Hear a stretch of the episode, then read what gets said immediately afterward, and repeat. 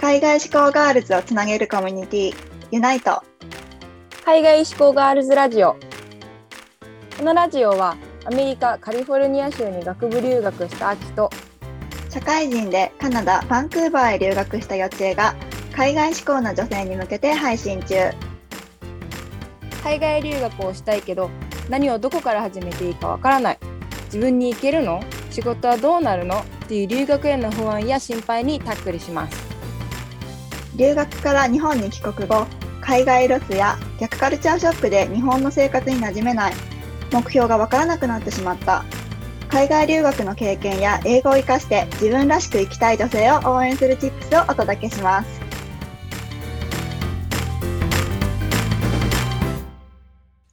What's up everyone?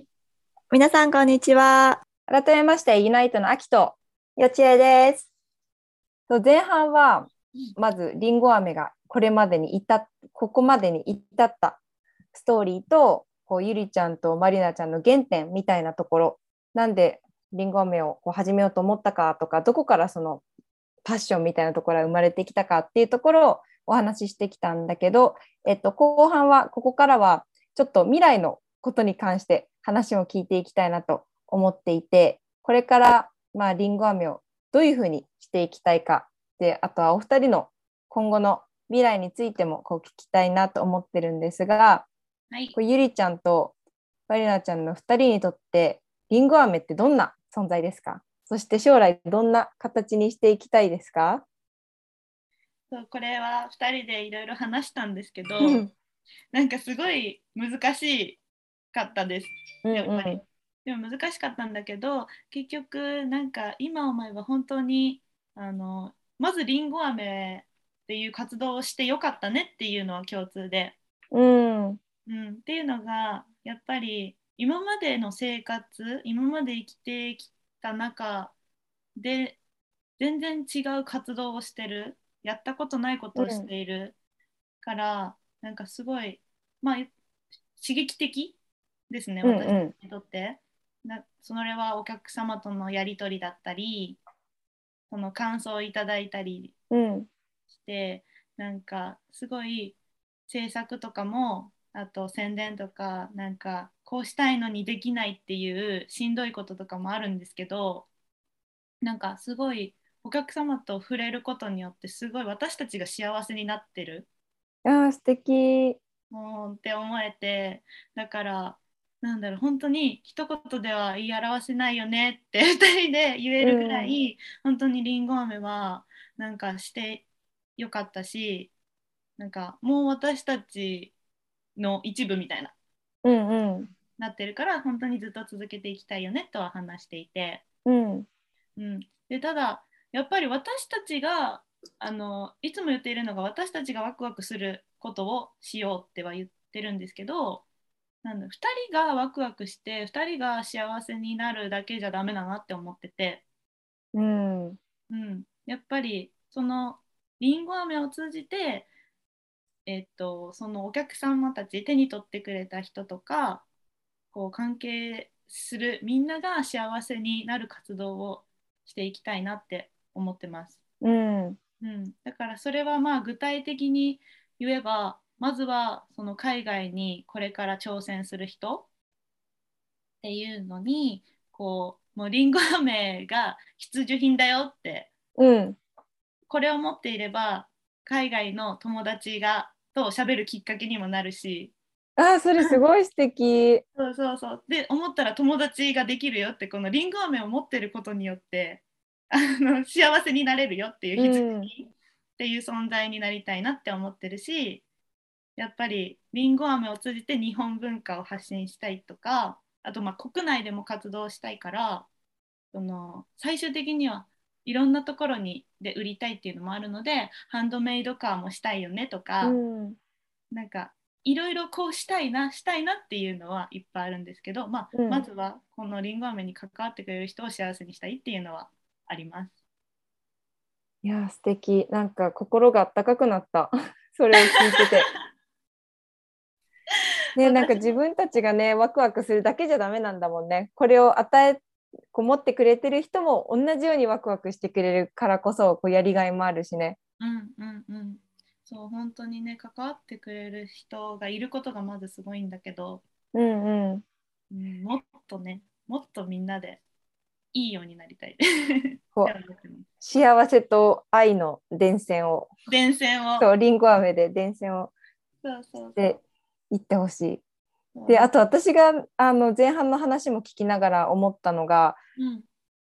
りんご飴はこうずっと前から予期してたものとか計画してたものじゃなかったわけじゃない。うん。うんうん、留学に行く前は、まあ、留学から何かを得てきたいなとかそういう気持ちあったけどそこの延長線上にりんご飴っていうものはまだ存在してなくて。うんそう。でだけど留学に行ったからこそこうやっぱり舞い降りてきたというか っていうのはあるかなって思ってて。うん。だからもしこのりんご飴に出会ってなかったり、まあ、これを作り出してなかったらうん。今の生活ってどんな風になってたと思うかなっていうのがちょっと気になって。いやそれ私一回考えたことがあって。うん、でも考えれば考えるほどすごく怖かった。うーん。すごく怖かったです。なんかあの時まあ勇気っていうかもう動動かなきゃと思って海外に行ったんですけど私の場合は、うん。だけどなんかその動かなきゃってなんか動きたいとか興味があるって思ってもやっぱりあと一押しこうなかったら動けない状況の時もあるじゃないですか。うんうん。であの時じゃあ私が動かなかったら多分この今頭にパッて浮かぶだけでもいろんな人がいるんですけどその人にまず出会えてなかったしうん。でいそのそれまでの常識の中で生きていたけどその常識が今ひっくり返ってるけどそれもひっくり返らなかったしうん。ってことはりんご飴に出会えてない。ってことでりんご飴のお客様たちにも出出会えてない。っていうなんかもういろんなことひっくるめてもう全てが怖いってうんうんうん。思っちゃう。でさっきのお話でうん。こう留学行く前とか、えっとうん。マリナちゃんが留学行ってくるんだってなった時にあなんだろうちょっとこう焦り？みたいななんかうん。私もその今後どうしようみたいな考えてるっていうことを話してたからうん。やっぱり留学行く前からずっと今後何かしたいなどうにかしたいなみたいな気持ちはずっとうん。あった感じなんですか、そうですね。やっぱりこう27で今までずっと同じお仕事をしていてうん。で多分仕事自体に不満はなかったんですよその時。なんならすごく楽しかった。うん。けどこうふと将来を考えた時に私はなんか好きな人ができて結婚してっていうのが理想なんですけどうん。それでもなんか自分で稼ぐ力がないなって気づいてしまってうん。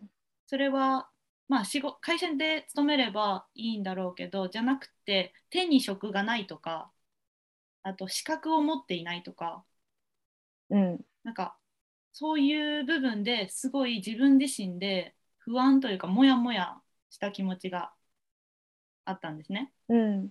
でプラス一瞬そのいろいろあってこう仕事を辞めるっていうタイミングもあったんですけどそのなんて言うんだろう。そのと辞めますって一瞬なった時にでも辞めないってなった時にうん。でもこれからこの会社にいて私ってこれ以上のレベルアップはないなって思っちゃって。うんうん。だからレベルアップもない、えー、と資格もない手に職もないって考えた時にえなんか不安もやもやこれからどうしよううん。っていうのに襲われてうん。だから正直私の中で海外じゃなくてもよかったのかもしれないんですけどああなるほど。そうそううん。何か違うことに挑戦とか職なんかもっと職場を変えるとかうん。たかもしれないけど私の中でその海外っていうワードが頭に入った時にあなんかわからないけどワクワクする。うん。なんかなんか怖いけどでも行ってみたい。ワクワクするって、そういうなんて今までのそのモヤモヤが払拭するぐらいあこれだみたいに思って。うん。で行ったので。なるほど。いやそこのそこでやっぱり挑戦してこう動くっていうところで動いたからこそのうん。やっぱりリンゴ飴にたどり着いてるわけで。うんなんかやっぱその一歩でこんなに将来とか自分の人生変わるんだって今話を聞いてて再度ね確認しちゃった。あそうだよなって。いや本当にみんな海外なんか大きい多分行くこと自体大きいけど多分行ったらあれ？こんな感じかみたいにコロコロ転がってうん。じゃないですか。多分経験したら分かるんだけど行く前は相当不安だからうんうん。でもちょっとの勇気でなんか意外とガラッと変わるよっていうのは伝えたいなって思います。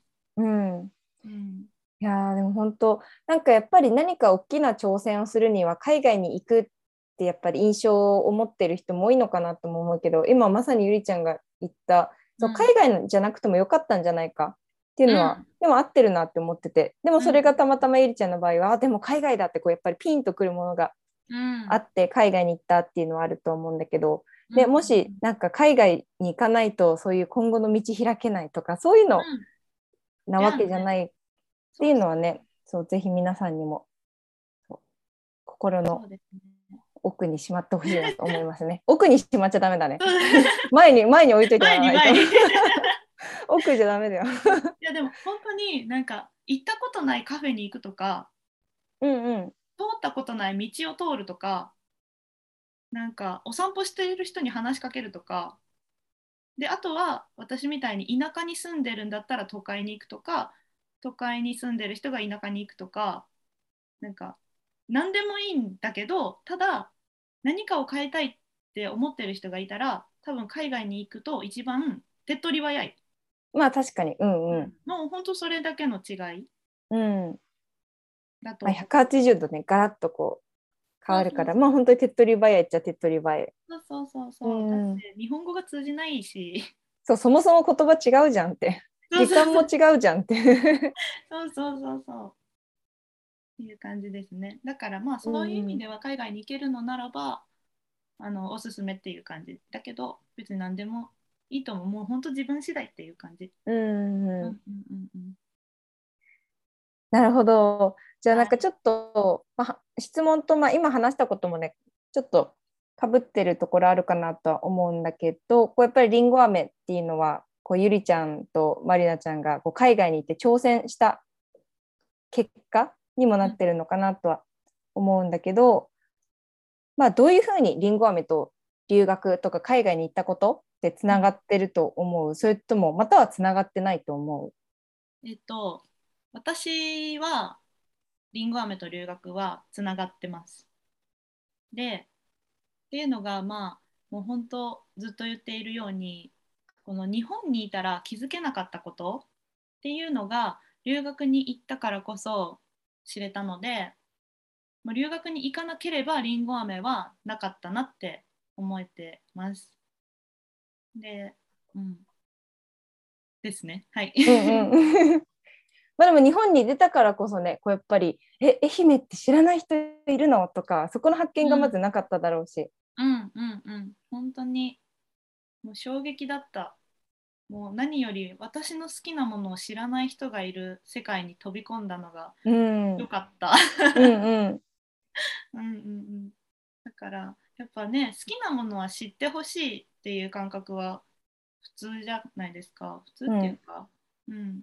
そりゃ美味しいものがあったら美味しいよって勧めたいし。うんうん。共感ねしてほしいもんね。そうそうそう。うん思うしいいものがあったらえこれいいよって。ほほんとそういう感覚、うん。うん。うん、でそれでねその伝わった人が感動とかなんかそれでえー、めっちゃいいねとかなんだろう。その人自身が幸せになってくれたらいいなって思う。う、ん。ねいや素敵。自分が好きなものを通して相手にも幸せになってもらう。うん、こんなし極上の幸せはないですね。ないですねこれはもう伝えた側もとても心が温まる、うんうん。うんうんうんそっか。じゃあまあこうゆりちゃんまりなちゃんそしてりんご飴はうんやっぱり留学とつながるところがねあると思うんだけどこのポッドキャストを聞いてくださってる人の中でもこれから留学行くとかこう挑戦したいなだけどやっぱり一歩踏み出せないなってこう過去のね私たちみたいなこう悩みを持ってる人がいたりあとはこうこれから日本に帰ってくるけどちょっと不安だなとか帰ってきたんだけど今後どうしようかなってやっぱりこう悩んでる方っていうのはいるのでそういった人たちに向けてうん、こう、まあ、リンゴ飴を代表してゆりちゃんからアドバイスとか、何かエンカレッジメントの言葉とかってありますか？えっと私とマリナがこう話してて出てきたキーワードを今から言っていいですか？うん、お願いします。ねもう文章でダラダラ言わずにちょっと。いきますよ。まず、えー、と行くのにこう躊躇してる迷っている方には、えー、と強気で行け。躊躇するな。失敗していい。シンプルに。落ち着いて深呼吸楽しもうで海外に行くんだから私は外国人。おおうん、これですね。やっぱり、まあ、ずっと外国人、外国人って言ってるけど、もう母国離れたら私たちも外国人なので、ー、うん、もう本当、全員一緒なんですよね、多分。うんうん的にはね、他の国から来てる人からすれば。うん、っていうのと、あとはでも、ただ、私たちは日本人として生まれてるからには、私はすごい日本を自慢してきてほしいっていう気持ちがあって。うんうん、だからなんか日本で生まれてること自体すごいんですよ。おおその心は。そうなんかいやこれは私もまだ勉強始めたばっかりなんですけど、うんもう本当なんか日本ってすごい歴史結構なんか深いというかなんかえそそうなんだ。そうなんだ。えこの人こんなことまでしてくれてたんだ。歴代の人みたいな。なんあかなんかねすごもうちょっと今本当にあのアバウトにしか言えないんですけど なんか日本ってすごいらしくて。ー日本はすごいらしい。そうそうそう。あとなんかだって日本語一つにしてもひらがなカタカナ漢字があってうんうん。でこの英語一つでは表せないような逆に言うと英語一つがあったとしても日本語だといろんな言い方があってうん確かにこ。とは人間のこの感情がこう伝わりやすいような日本語ってたくさんあってうんなんか国際カップルの人たちがこう日本人のこういう感情が英語では伝えれないみたいなのあるじゃないですか。うんうん。でもその人間の感情を日本語を使えばなんか大体99%伝えれる。このうん。なんて言うんだろうこのあのうん難しいけど。ボキャブラリーがたくさんあるってことなのかな？表現方法が日本語だとたくさんあるとか？やっぱりなんか嬉しい怒った悲しい。だけじゃないじゃないですか日本人。日本っていうか人間の感情とか、そういうのがやっぱりこのひらがなカタカナ漢字とかこのもの文字？言葉？によってこう伝えれるっていうのも多分他の国ではできない。なるほど。文字だけでそんなにいろんな感情とかを入れられるっていう。うんうんうん、っていうのも一つだし、うんうん。なんかその他もろもろ本当深掘りしたらもういろいろあるんですよね。うん。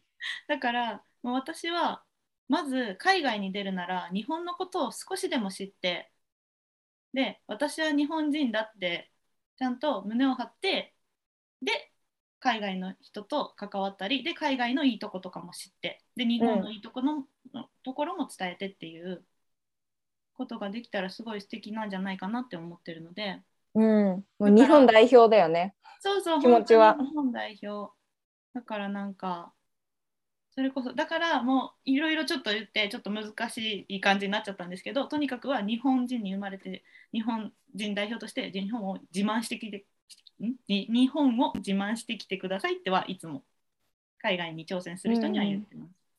ねあいいな。なんかそこの視点すごく私ももっと前から持ってたらよかったなって今聞いてて思ってっていうのも、私はどちらかというと、まあ、アメリカに行っててすごいアメリカナイズされた人だったからまあ今でもそうなんだけど若干。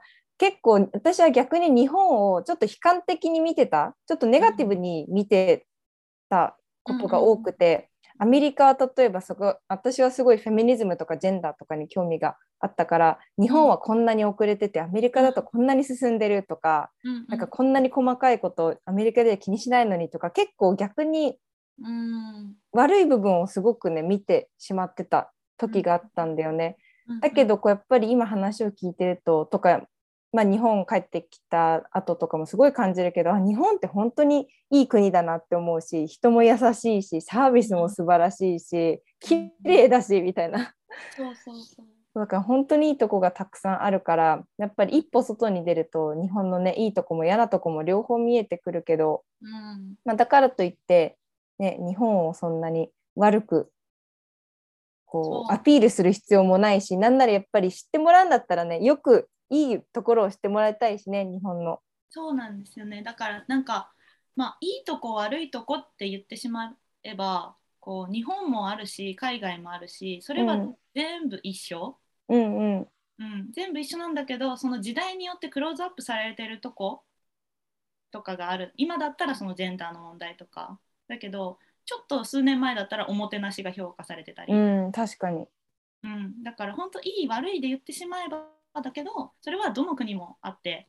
うん。ただ私は海外のいいところもあるってまあちょっとだけども分かってるつもりうん。なんですけどそれありきでやっぱ日本のいいところをこの日本に生まれた私たちが知ってプラス悪いところは言っちゃダメだろって思うんです。海外の人はね日本の悪いとこ言ってもいいと思うけどうん。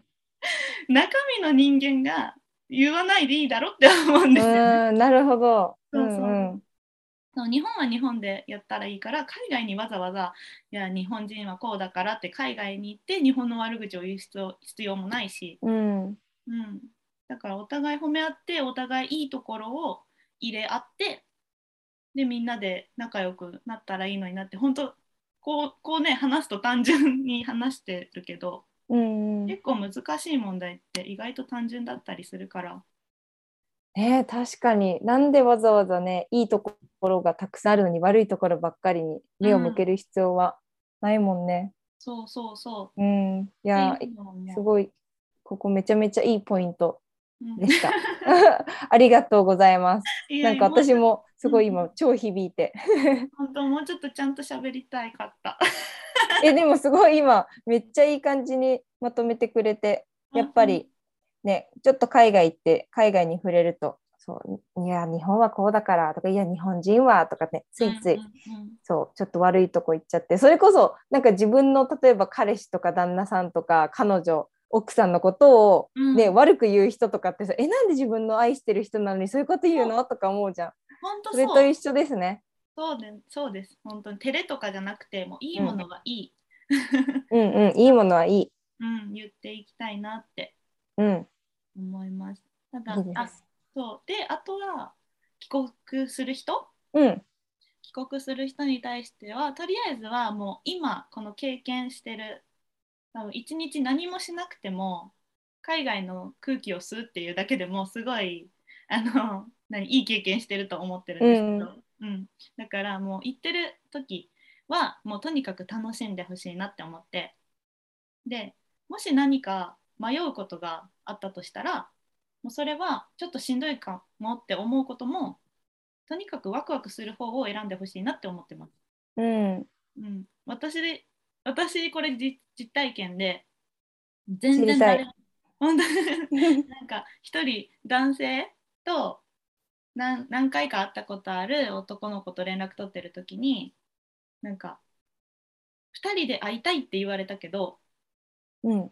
私はその気がなかったので断ったらうん。で断ってみんなで会いたいって言言ったらなんか知らない人をたくさん連れてこられた時があって。うん。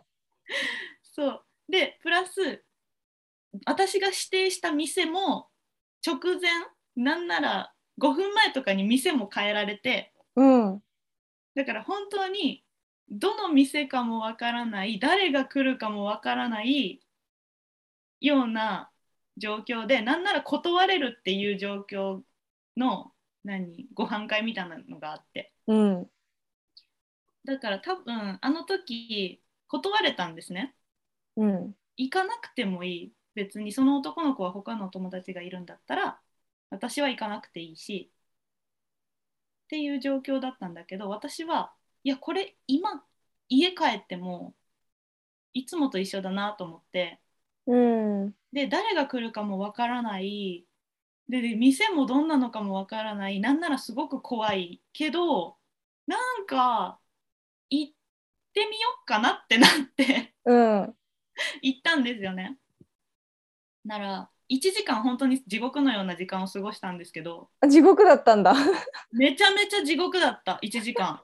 あのコロナ禍だったからなんかその時6人テーブルしかダメでうん。私7人目でうわ、きつ。そうで椅子用意されて座ったんだけどお店の人に「いや7人だったら出て行ってもらわないとダメだよ」って言われてうん。で私が来たことによってしかもみんな誰みたいな子 誰みたいな日本人が1人ポンって来て、うんで店出なきゃいけないよみたいな店員さんに言われてなんかなんで来たのみたいな雰囲気私は感じ取っちゃってうん。ですごいでプラスみんなぶちゃぶちゃわちゃで喋ってなんかどうどう話に話していいかもわからなくて本当に地獄だったんだけどうん。その誘ってくれた男の子のちょっと男軍団がちょっと外に出た時に、えっと女の子がちょちょっと離れたところに女の子がいてあの一緒にちょっと話そうみたいなおいでって言ってもらってその団体内で。で話すとなんか私と年齢がすごい近いのもあって一気に親近感を覚えてくれて。うん。であのおしゃべりしてくれてですごいすごい優しい韓国人の子とかがなんか全部こうフォローをしてくれてうん。でそこからやっとこの団体に馴染めてうん。でなんか二次会に海に行こうって言って本当は行きたくなかったけど「いやおいでおいで」って言ってくれて海まで行ってすごい楽しくてうん。帰ったっていう思い出があってだからなんだろうまあ簡単に言うとうん本当になんか迷った行くの迷ったけどなんかワクワクすると思って行ってまあ地獄を一瞬味わったけど最終的には行ってよかったっていううん。うん。ことがあったのでとにかくまあワクワクする方を選んでくださいもし何か選ぶってなったら。うん。でもそれ本当海外いる間ってめちゃめちゃ大事だなって思ってだってさ海外入れる時間って本当に限られてるからさそういういろんなオポチュニティとか自分からこうワクワクする方に行かないと本当にいつも通りのうん。家帰ってネットフリックス見て一人でテレビ見てそっちにするかもうそれかはあの、まあ、知らない人とか全く知らないレストランとかねちょっと拷問の1時間のようなことを過ごすかもしれないけど なんか make the best of するかどっちかだったらやっぱりねうん。多少のちょっと気まずい時間はあっても後者の方が絶対やっぱ留学の経験を最大化してますっていう感じにはなるよね。あともう何をか何を体験しても経験しても全部ネタになるのでこうやって。そうそうなの。過ぎちゃえばね。そうそうそう過ぎちゃえばネタになるから、うんうん。うん、ちょっとワクワクと、まあ、ちょっと頑張って。うん、そうなるようになるので、そうなるようになっちゃうんだよね。うん、そうそう。楽しんで帰ってきてくださいって思います。うん。うん、いや、素晴らしい。ありがとうございます。そうじゃあちょっとここからは最後にラップアップしていきたいんですが、まあ、ここまではりんご飴のエピソードをメインでちょっとお話ししてもらってこれからのりんご飴とか、まあ、りんご飴がもしなかったらどうなってたかとか、まあ、そういう話をしていってで最終的に、えっとまあ、これから留学する人または帰ってきた人へのこうアドバイスみたいなものをもらっていったんですが、えっと、最後にこうりんご飴のことについてこうみんなに知ってもらいたいこととか、あとりんご飴とつながる方法とあとショップのサイトの情報とかを最後にちょっと聞いていきたいと思うんですがまはい。ずりんご飴最後に皆さんにどういうことを知ってもらいたいですか？えっとはい。えっと私たちりんご飴の原点はあのやっぱり日本人として生まれたこととか日本文化を海外で誇ってほしい。でそのくらい日本には素敵なものや歴史がたくさんあるっていうのが本当原点で着物生地を扱ったりしています。なのでそのりんご飴を手に取ってくれるみんなに伝えたいのはやっぱりその誇りを持ってまあ誇りを持ってっていうかその着物生地とかうん。でできたものを持って海外に行ってで海外の人は結構いいものっていうか可愛いもの持ってたら話しかけてくれたりするので、うん。うん、やっぱりそういう人たちとおしゃべりしたりまあこれをネタにしておしゃべりしてもらうのもいいしでそれでお友達を作って海外ライフを楽しんでほしいなって思ってます。リンゴ飴が世界をつなぐ。つなぐ そうそう素晴らしい。なであとはやっぱり日本ってその深いって言っても私もうまく今日は喋れなかったんですけどやっぱ勉強していったら知れば知るほどすごい面白いのでうんだか。ら私たちもまだまだあの深めていきたいと思っていてで実はその着物文化検定っていう着物のことを、えー勉強して検定を受けて資格をもらうみたいなのがあるんですけどおおそうー、難しそそうでもなんか内容的には別にあの着付けをするとかそういうのではなくて、えっと着物の柄とかの名前とか意味とかこれに込めてる思いっていうその柄によっていろいろあるのでう。えー、それなんかすごい素敵。この柄その秘めたう思いとか。そうそうそうそうだから私たちがそれを知ってあの勉強してでみんなに伝えることができたらあこういう思いも入っているんだっていうのを手に取った人が分かるしでそれをまた話せるうん。でそれをまあ英語勉強に使ってもらってもいいしうんうん。っていうもんでだから私たちがいろいろ勉強して知識を蓄えるので それを伝えていこうと思うのでそれを皆さんの何かなネタにでも何にでもしてもらえたらなって思ってます。うん。いや、ね熱い思いがたくさん入ってますね。そうですね。で、あとは、えっ、と、りんご飴、毎月7日に、りんご飴の日というのを設定してまして、で、その時には、えっ、と、新作の紹介、なんかニューデザインとか、あとニューアイテムとか、今だったら、あの、アクセサ、えっ、と、ピアスとかイヤリング以外にも、えっ、と、ネクタイピンとか、あと、うんあと今後はお土産用にリングとか、あとコースター？へえ。そう制作するんですけど、そういうニューアイテムとか、あとは特別なお知らせっていうのを毎月7日に、うん。あの発信してるので、それも楽しみにしてもらえたら嬉しいなと思います。このりんご飴の日の情報とか、うんショップのアップデートとかっていうのは、どこでリスナーさんは見つけられるかな？はい、えっ、と、私たちりんご飴のサイト自体は持ってないので、うん。えっと、インスタグラムで、えっと、情報をキャッチしてもらえたらなと思うのと、あとは、ショップ自体は、そのクリーマっていう、クリーマ。クリーマ、C-R-E-E-M-A、クうリーマっ。ていうところが、ハンドメイドの商品を扱っている、えっと、なんていうの、メルカリじゃないけど、ベースみたいなうん。オンラインサイトがあるので、そこでも購入が可能なので、もし気になる方は、インスタグラムの DM でも購入ができるので、インスタグラムかクリームをチェックしてもらえたら嬉しいなと思います。はい、ありがとうございます。私たちの、えっと、ポッドキャストのエピソードの概要欄にも、りんご飴のインスタグラムの URL を貼っておくの貼っておくので、そうリスナーさんの皆さんはそこからりんご飴をぜひぜひチェックしてみてください。よろしくお願いします。はい。